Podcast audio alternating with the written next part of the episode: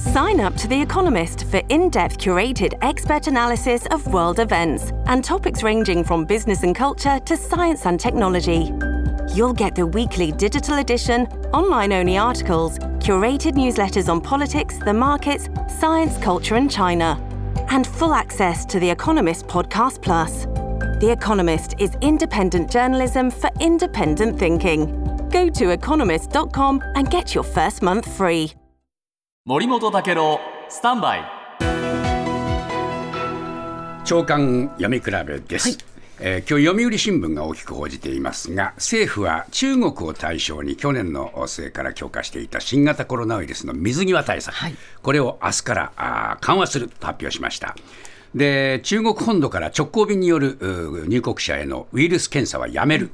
えー最大20%程度のお人を対象としたこう抽出検査、あこれに変えるというんですね。でまあ、20 72時間前の陰性証明の提示は引き続き求めるということなんですけれども、えー本土から到着便を成田、羽田、えー関空、中部の4空港に限定していた措置もおこれ緩和する、増便も認めますと、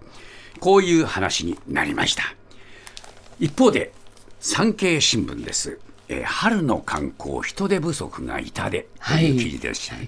これね観光業界ではですねこの中国からの、ね、水際対策の緩和嬉しいニュースだけれども人手不足は人手不足で何とかしなければという声が出てるっていうんですよ。だからね非常に複雑な心境になってるっていうんですね。